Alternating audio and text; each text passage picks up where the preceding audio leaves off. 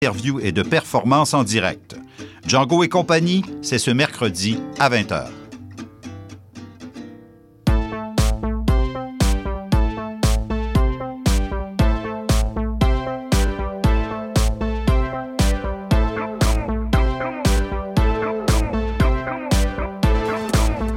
CIBL 101.5 Montréal.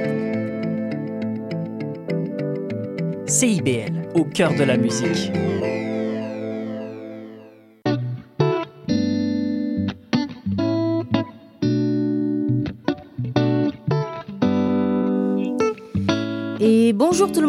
Bienvenue à Angle Droit, le rendez-vous hebdomadaire proposé par Eddie Calois et CIBL pour vous parler de droit autrement. Je suis Alexandra Guélil, bien heureuse de vous retrouver pour une nouvelle émission aujourd'hui.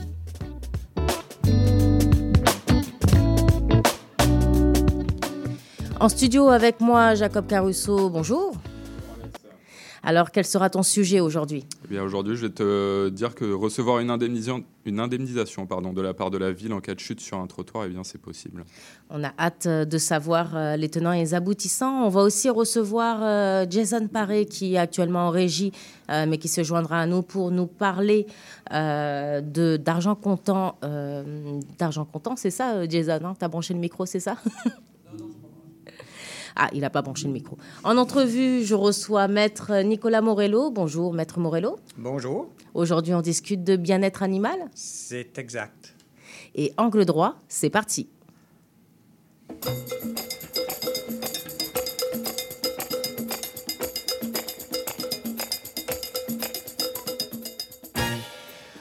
On commence avec euh, les actualités de la semaine avec ma collègue euh, Juliane Chu, avocate et vulgarisatrice euh, juridique. Bonjour Juliane. Bonjour. Des statistiques inquiétantes concernant l'intimidation et la violence dans les écoles sont révélées. C'est ta première nouvelle.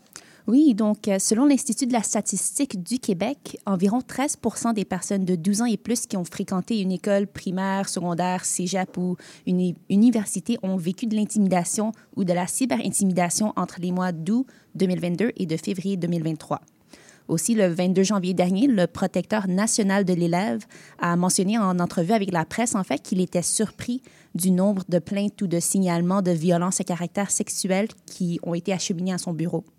Le protecteur national euh, de l'élève est une nouvelle instance, hein, Juliane, au Québec. Est-ce que tu peux nous expliquer son rôle?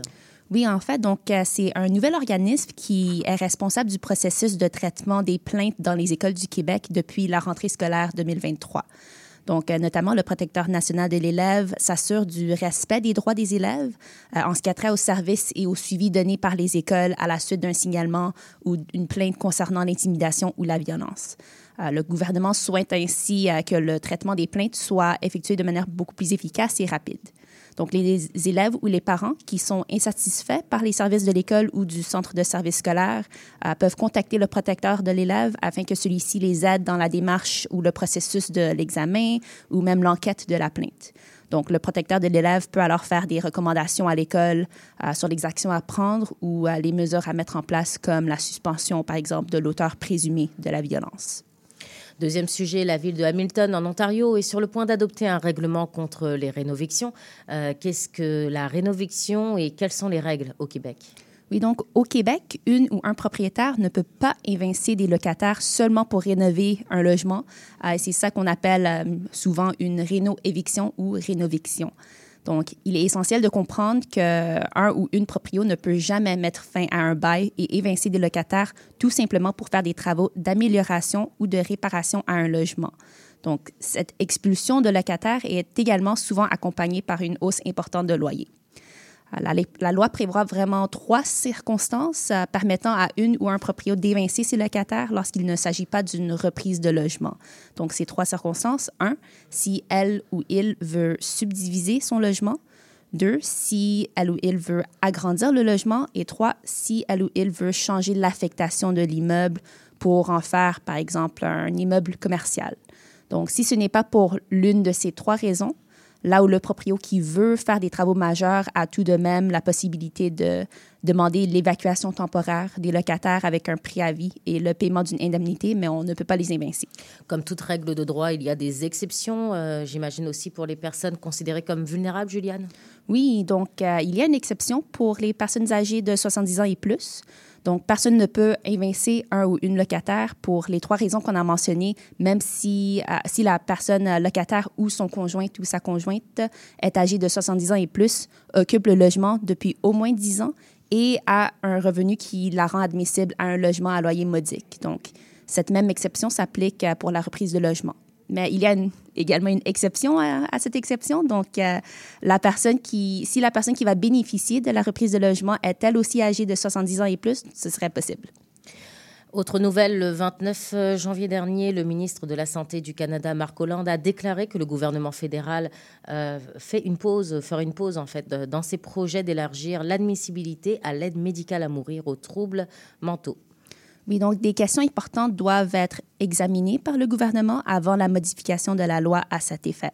Donc, au Québec, actuellement, une personne majeure qui éprouve de graves souffrances physiques ou psychologiques dues à une maladie grave et incurable peut demander à une ou un médecin de lui administrer des médicaments pour mettre fin à ses jours. Euh, d'autres conditions doivent également être réunies pour être admissible à l'aide médicale à mourir, comme avoir la capacité de prendre ses propres décisions concernant ses soins de santé et l'impossibilité qu'il y ait une amélioration à la situation médicale de la personne. Et est-ce que les personnes qui ont des problèmes de santé mentale peuvent bénéficier de cette aide? Selon la loi actuellement applicable au Québec, ça pourrait être possible, mais dans certains cas seulement. Donc, la définition légale d'une maladie grave et incurable inclut les troubles neurocognitifs comme l'Alzheimer, euh, mais pas les autres troubles mentaux. Donc, euh, ces troubles neurocognitifs, par contre, peuvent parfois compromettre la prise de décision chez certaines personnes. Donc, là où le médecin traitant doit évaluer vraiment chaque cas pour s'assurer que le consentement de la patiente ou du patient répond aux critères de la loi. Dans le doute, l'aide médicale à mourir ne peut pas procéder et c'est souvent ce critère euh, qui n'est pas rempli dans le cas des personnes atteintes de troubles mentaux. Mais ce n'est pas impossible parce qu'en fait, en 2021, un homme atteint de démence frontotemporale a pu recevoir l'aide médicale à mourir. C'est un dossier qu'on suit avec euh, attention en tout cas. Merci beaucoup, Juliane.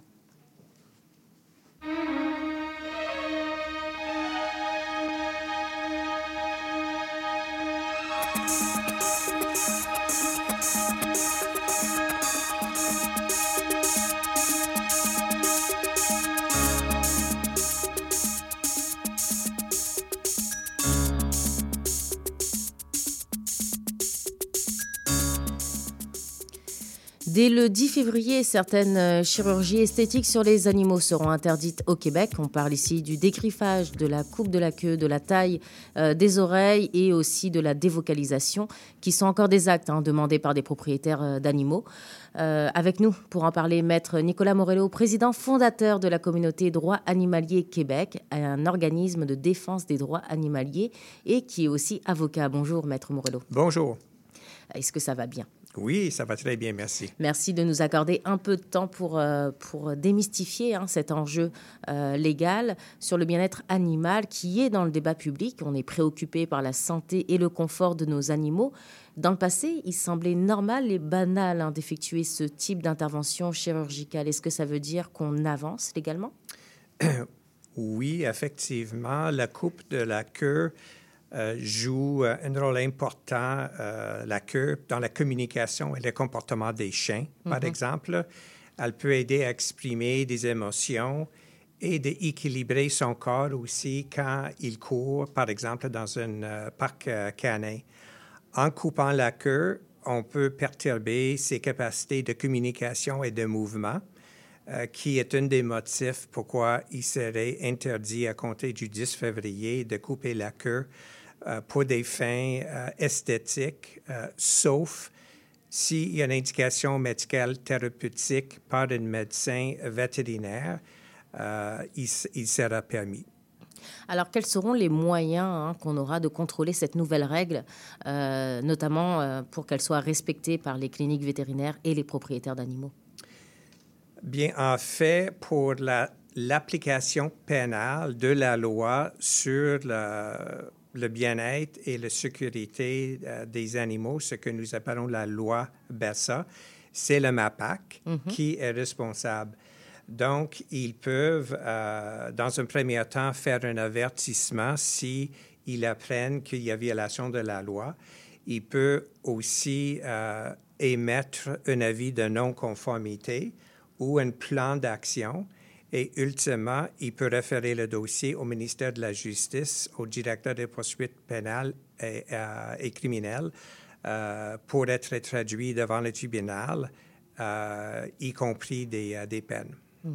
Est-ce qu'on passe d'abord par la sensibilisation ou on va tout de suite vers le, vers l'idée de, de, de, sanctionner pardon, les propriétaires ou les cliniques? Bonne question. Étant donné que c'est un nouveau règlement, ça reste à voir comment euh, le MAPAC, le ministère responsable de l'application de la loi pénale, euh, va, euh, va agir. Hmm. Alors pour certains propriétaires, l'enjeu de ces maltraitances est lié au logement. Certaines personnes peuvent se faire hein, refuser un logement s'ils ne dégriffent pas leur animal. Est-ce que c'est toujours le cas? Est-ce que des éléments dans cette, dans cette loi prennent en compte euh, ce qui se passe actuellement, notamment à Montréal, mais aussi ailleurs? Mais euh, plus précisément, dans le cas du euh, dégriffage, c'est important de, de souligner euh, quand on va dégriffer un, un, chat, ça peut causer des problèmes de malpropriété ou d'agressivité. Mm -hmm. Ça peut aussi résulter euh, dans l'arthrose, dans la douleur chronique et ça peut accélérer le déclin cognitif. Alors, dans le cas, euh, maintenant qu'il est interdit de, à compter du 10 février, de dégriffer euh, le, le, chat, le propriétaire va être en mesure doit entreprendre des mesures afin de répondre aux impératifs biologiques ou les besoins essentiels de chat sans faire le dégriffage. -hmm. En tant que locataire, par exemple, quels seront mes recours dans le bail? Avant 2015, hein, les animaux étaient classifiés comme des biens dans notre droit. Euh, les baux sont toujours conçus et interprétés en fonction de cette relation historique de droit. Je me trompe? Oui, vous avez raison. Le statut juridique de l'être animal a été modifié de façon importante en 2015. Il n'est plus classé comme étant un bien. Par contre, le droit du logement reconnaît toujours le droit du propriétaire d'interdire, avec une clause précisément inscrite dans une bail, la présence des, euh, des animaux de, de, compagnie. Donc, ça n'a pas changé avec le nouveau statut juridique de l'être animal. Il, il, existerait aussi pardon, des plaintes euh, anonymes dans le cas de maltraitance? Est-ce que j'ai bien compris euh, qu'on pouvait euh, porter plainte de façon anonyme si on suspectait une maltraitance envers un animal? Effectivement, ça c'est une nouveauté depuis 2015. Si vous êtes témoin de la maltraitance d'un être animal, vous pouvez déposer une plainte anonyme auprès du MAPAC, soit en ligne où euh, il y a une ligne téléphonique euh, aussi, ce qui va déclencher une enquête par le MAPAC et par la suite euh, une conclusion s'il y avait violation de la loi et si oui, quelles seront les conséquences juridiques de cette violation-là. Quelle est l'importance de l'anonymat dans ce genre de plainte? Quelle est l'importance? L'importance de l'anonymat, le fait qu'on ne se dévoile pas ou qu'on ne dévoile pas l'identité quand on porte plainte euh, pour maltraitance. Bien, il est très important. Euh, il, est, il est très possible qu'une personne qui euh, va violenter ou faire de la maltraitance envers un être animal pourrait être violent aussi envers un citoyen. Mm -hmm. Donc, ce que la loi prévoit, tant aussi longtemps que vous dénoncez de bonne foi, votre identité est protégée. Et ça, c'est nouveau depuis 2015. Euh, J'ai sous les yeux un guide juridique euh, destiné aux propriétaires et locataires pour expliquer hein, les responsabilités de part et d'autre euh, que l'on peut avoir lorsqu'on a un animal euh, euh, domestique à la maison. il y a des clauses qui sont des modèles pour concilier les intérêts des propriétaires. Pourquoi est-ce important de sensibiliser à ce point-là les propriétaires sur les droits de il, nos animaux? Il est important de sensibiliser et les propriétaires et les locataires quant à leurs obligations. Par exemple, une préoccupation importante de la part des propriétaires, c'est de garantir la jouissance paisible des lieux si vous êtes en présence d'un chien qui va boyer, à, à, boyer à, à 2 heures le matin le propriétaire peut avoir des, recours afin de corriger la situation vis-à-vis le propriétaire ou le gardien du chien. Alors, ce que nous avons fait au DAC, nous avons développé un guide juridique qui est destiné conjointement aux propriétaires et aux locataires, où à la fin du guide, nous proposons des clauses modèles qui peuvent être négociées. Le but, c'est d'intégrer les besoins du propriétaire et des, euh, euh, des gardiens des êtres animaux afin qu'ils s'entendent pour permettre la présence d'un chien ou d'un chat dans un logement. Maître Morello, je vous remercie beaucoup. Euh, ça fait le tour de, de, de, ce sujet. Peut-être une dernière question qui me vient euh, à, l'idée rapidement. Québec solidaire a déposé un projet de loi pour empêcher hein, l'interdiction des animaux de compagnie dans les logements locatifs. Est-ce que vous savez où est-ce qu'on en est depuis? Il n'y a pas encore une modification du code, code civil. Il y a une opposition forte et formelle de la part de l'Association des propriétaires au Québec. Donc, la loi n'a pas encore euh, changé. Il y a une contestation devant le tribunal administratif du travail concernant cette question-là, mais ça peut prendre plusieurs années avant qu'il y ait une décision finale euh, dans ce dossier. Un dossier encore à suivre euh, définitivement. Maître Morello, je rappelle que vous êtes président fondateur de la communauté Droits Animaliers Québec, un organisme de défense des droits animaliers et aussi avocat. Merci.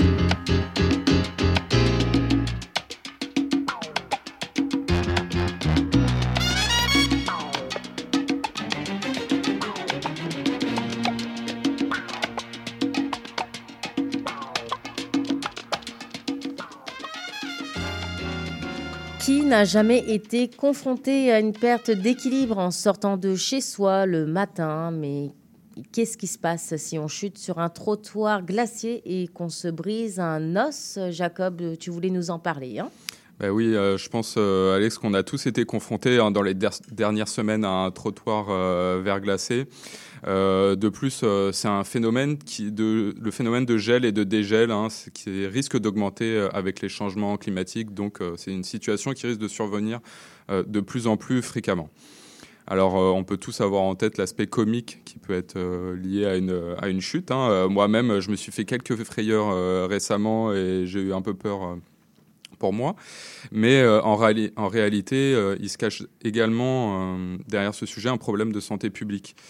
Mhm. une chute sur le trottoir peut entraîner des conséquences sérieuses, alors aussi bien au niveau des objets, on peut penser à son cellulaire, les paire de lunettes qu'on porte sur les yeux. Je vois qu'on est nombreux autour de la table à en avoir. Mais aussi euh, au niveau des personnes. Hein. on pense aux personnes aînées notamment. Est-ce que tu as des données à nous présenter pour qu'on puisse avoir une meilleure idée du nombre de personnes qui peuvent être touchées euh, par ce problème de santé publique, Jacob? Oui, tout à fait. Alors, il y a une étude qui a été initiée à la demande de Piétons Québec et qui a été réalisée par la Direction régionale de la santé publique du, du centre-sud de l'île de Montréal. Et euh, elle nous permet d'avoir plus de chiffres. Alors, D'ailleurs, j'étais surpris en lisant l'étude, euh, car contrairement à ce que nous pourrions croire, les chutes adviennent plus souvent sur des stationnements que sur des trottoirs. Mhm. Mais entre 2016 et 2020, donc ça a été plus de 13 500 chutes qui ont été répertoriées sur euh, l'île de Montréal. Alors, euh, ça représente environ 2700 en moyenne par an. Et sur ces, euh, sur ces 13 500 chutes, il y en a plus de 63% qui ont une nécessité pardon, euh, une évacuation par ambulance et un traitement euh, à l'hôpital.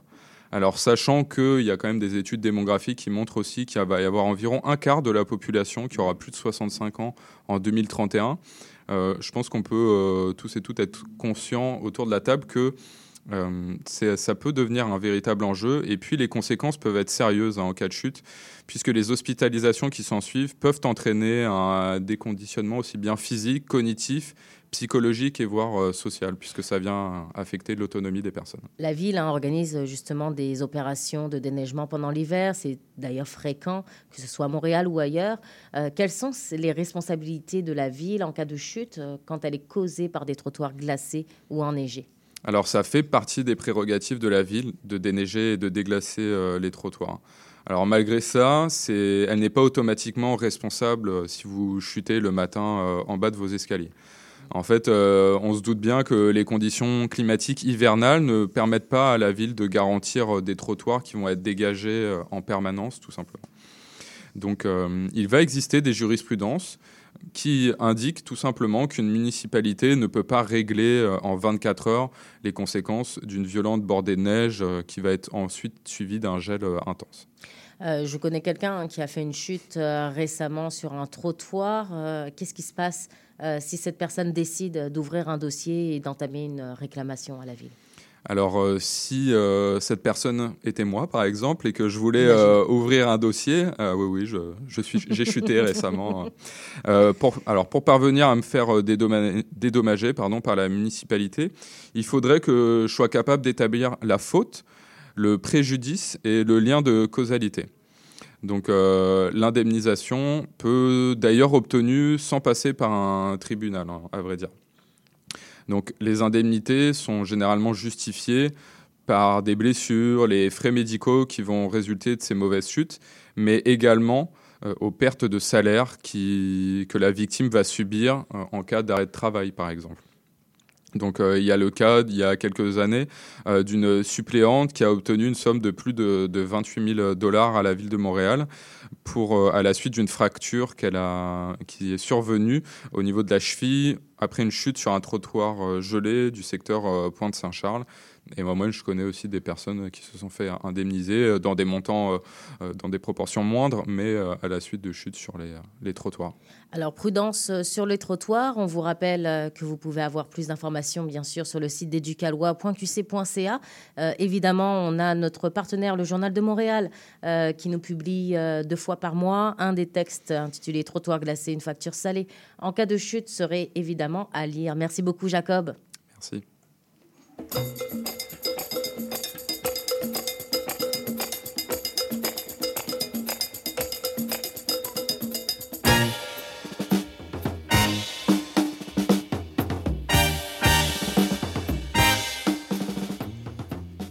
De plus en plus de commerces refuseraient les paiements en argent comptant, une hausse hein, qui inquiète les organismes de défense des droits aux consommateurs. Payer en espèces, est-ce que c'est un droit? Jason apparaît avec moi. Tu proposes de répondre à cette question.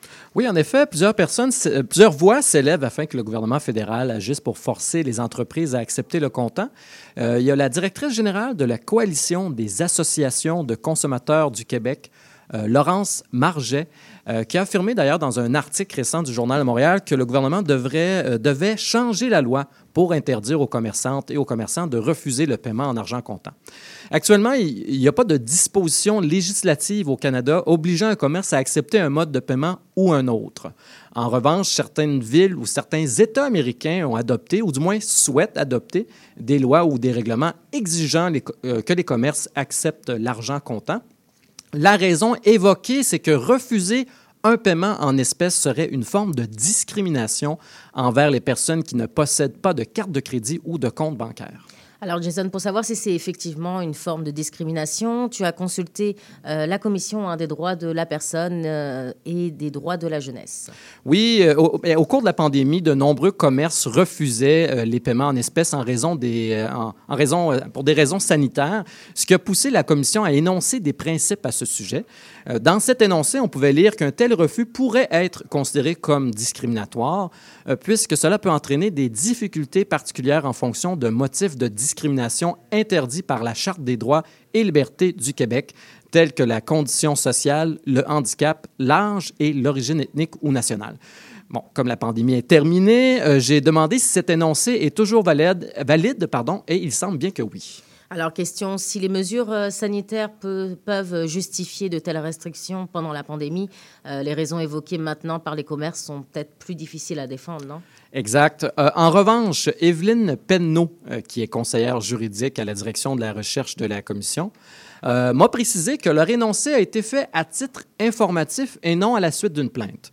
la conseillère juridique a ajouté que trois conditions sont nécessaires pour qu'il y ait une discrimination au sens de la charte. Euh, qu'une distinction, une exclusion ou une préférence ait eu lieu, euh, que celle-ci ait été fondée sur un motif de discrimination et que cette discrimination ait eu pour effet de compromettre l'exercice en pleine égalité d'un droit prévu à la Charte. Donc, selon ces conditions, refuser un paiement en argent comptant pourrait avoir pour effet d'empêcher certaines personnes d'accéder aux services et aux biens offerts au public. Elle a donné l'exemple des personnes en situation de pauvreté ou d'itinérance qui sont plus nombreuses à ne pas avoir de compte bancaire. Elle a aussi mentionné certaines situations de handicap ou encore euh, l'âge de la personne. Parce que selon une étude d'options consommateurs, les aînés ont davantage recours à l'argent comptant pour effectuer un paiement, euh, puisque sont souvent, sont souvent moins familiers avec les modes de paiement électroniques et éprouvent des difficultés à s'y adapter.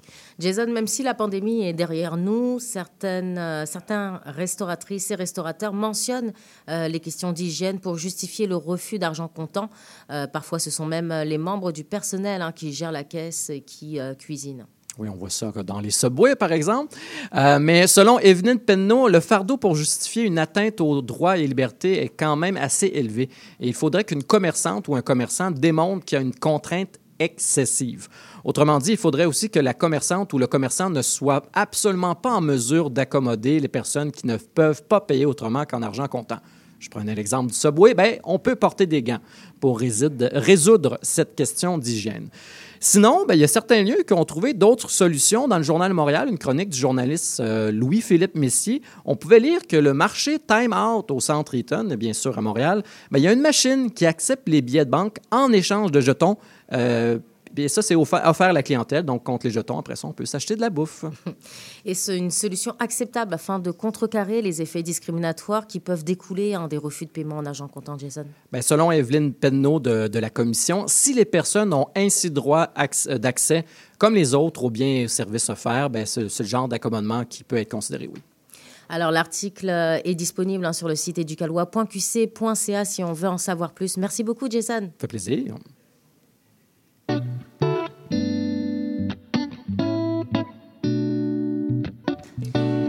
Et c'est déjà la fin d'Angle droit. Si vous avez des questions, si vous souhaitez nous proposer des sujets, écrivez-nous Angle droit à commercialeducalois.qc.ca. Je veux remercier euh, à la mise en onde Geoffrey Pro ainsi que les collaboratrices et collaborateurs invités avec qui j'ai eu l'occasion d'échanger aujourd'hui.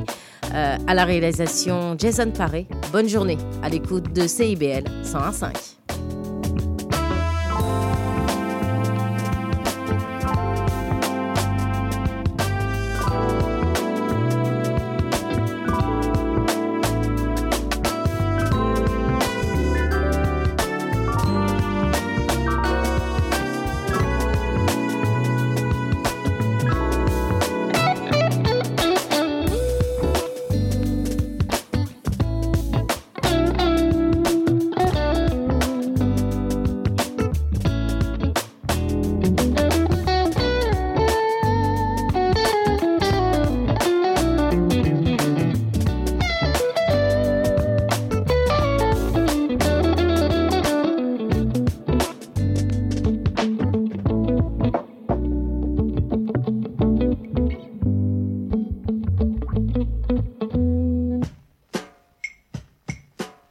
Depuis plus de 30 ans, le journal mensuel Éco Montréal est le fier porte-parole de l'actualité politique, économique, sociale et culturelle au cœur de Montréal.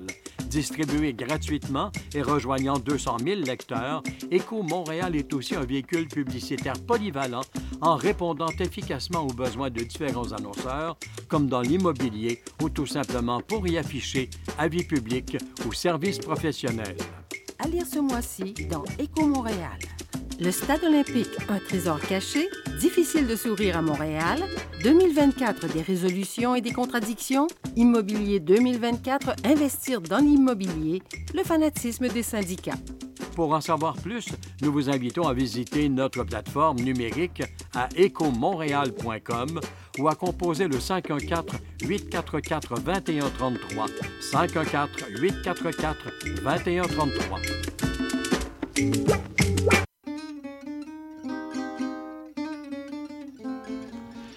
Django et compagnie, c'est une série d'entretiens avec des musiciens et des musiciennes de jazz manouche qui animent une communauté qui est en plein essor à Montréal.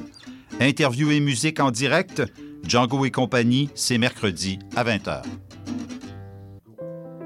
Je m'appelle Charlie Mulot et je vous donne rendez-vous tous les vendredis à 20h pour La Cabane à Conte, l'émission où on vous raconte des histoires. Le cowboy urbain. cheval de Tous les jeudis de 16 à 18 heures. Les heures de pointe, tu trouves ça normal. Mon nom est Jason Dupuis, je suis un obsédé de musique country. toute la semaine. Je vous propose des entrevues, des performances et des grands classiques. La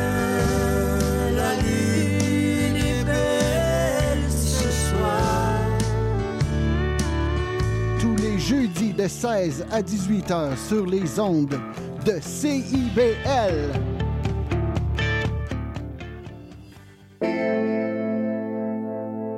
CIBL 105 Montréal. L'émission qui suit vous est offerte en rediffusion. Les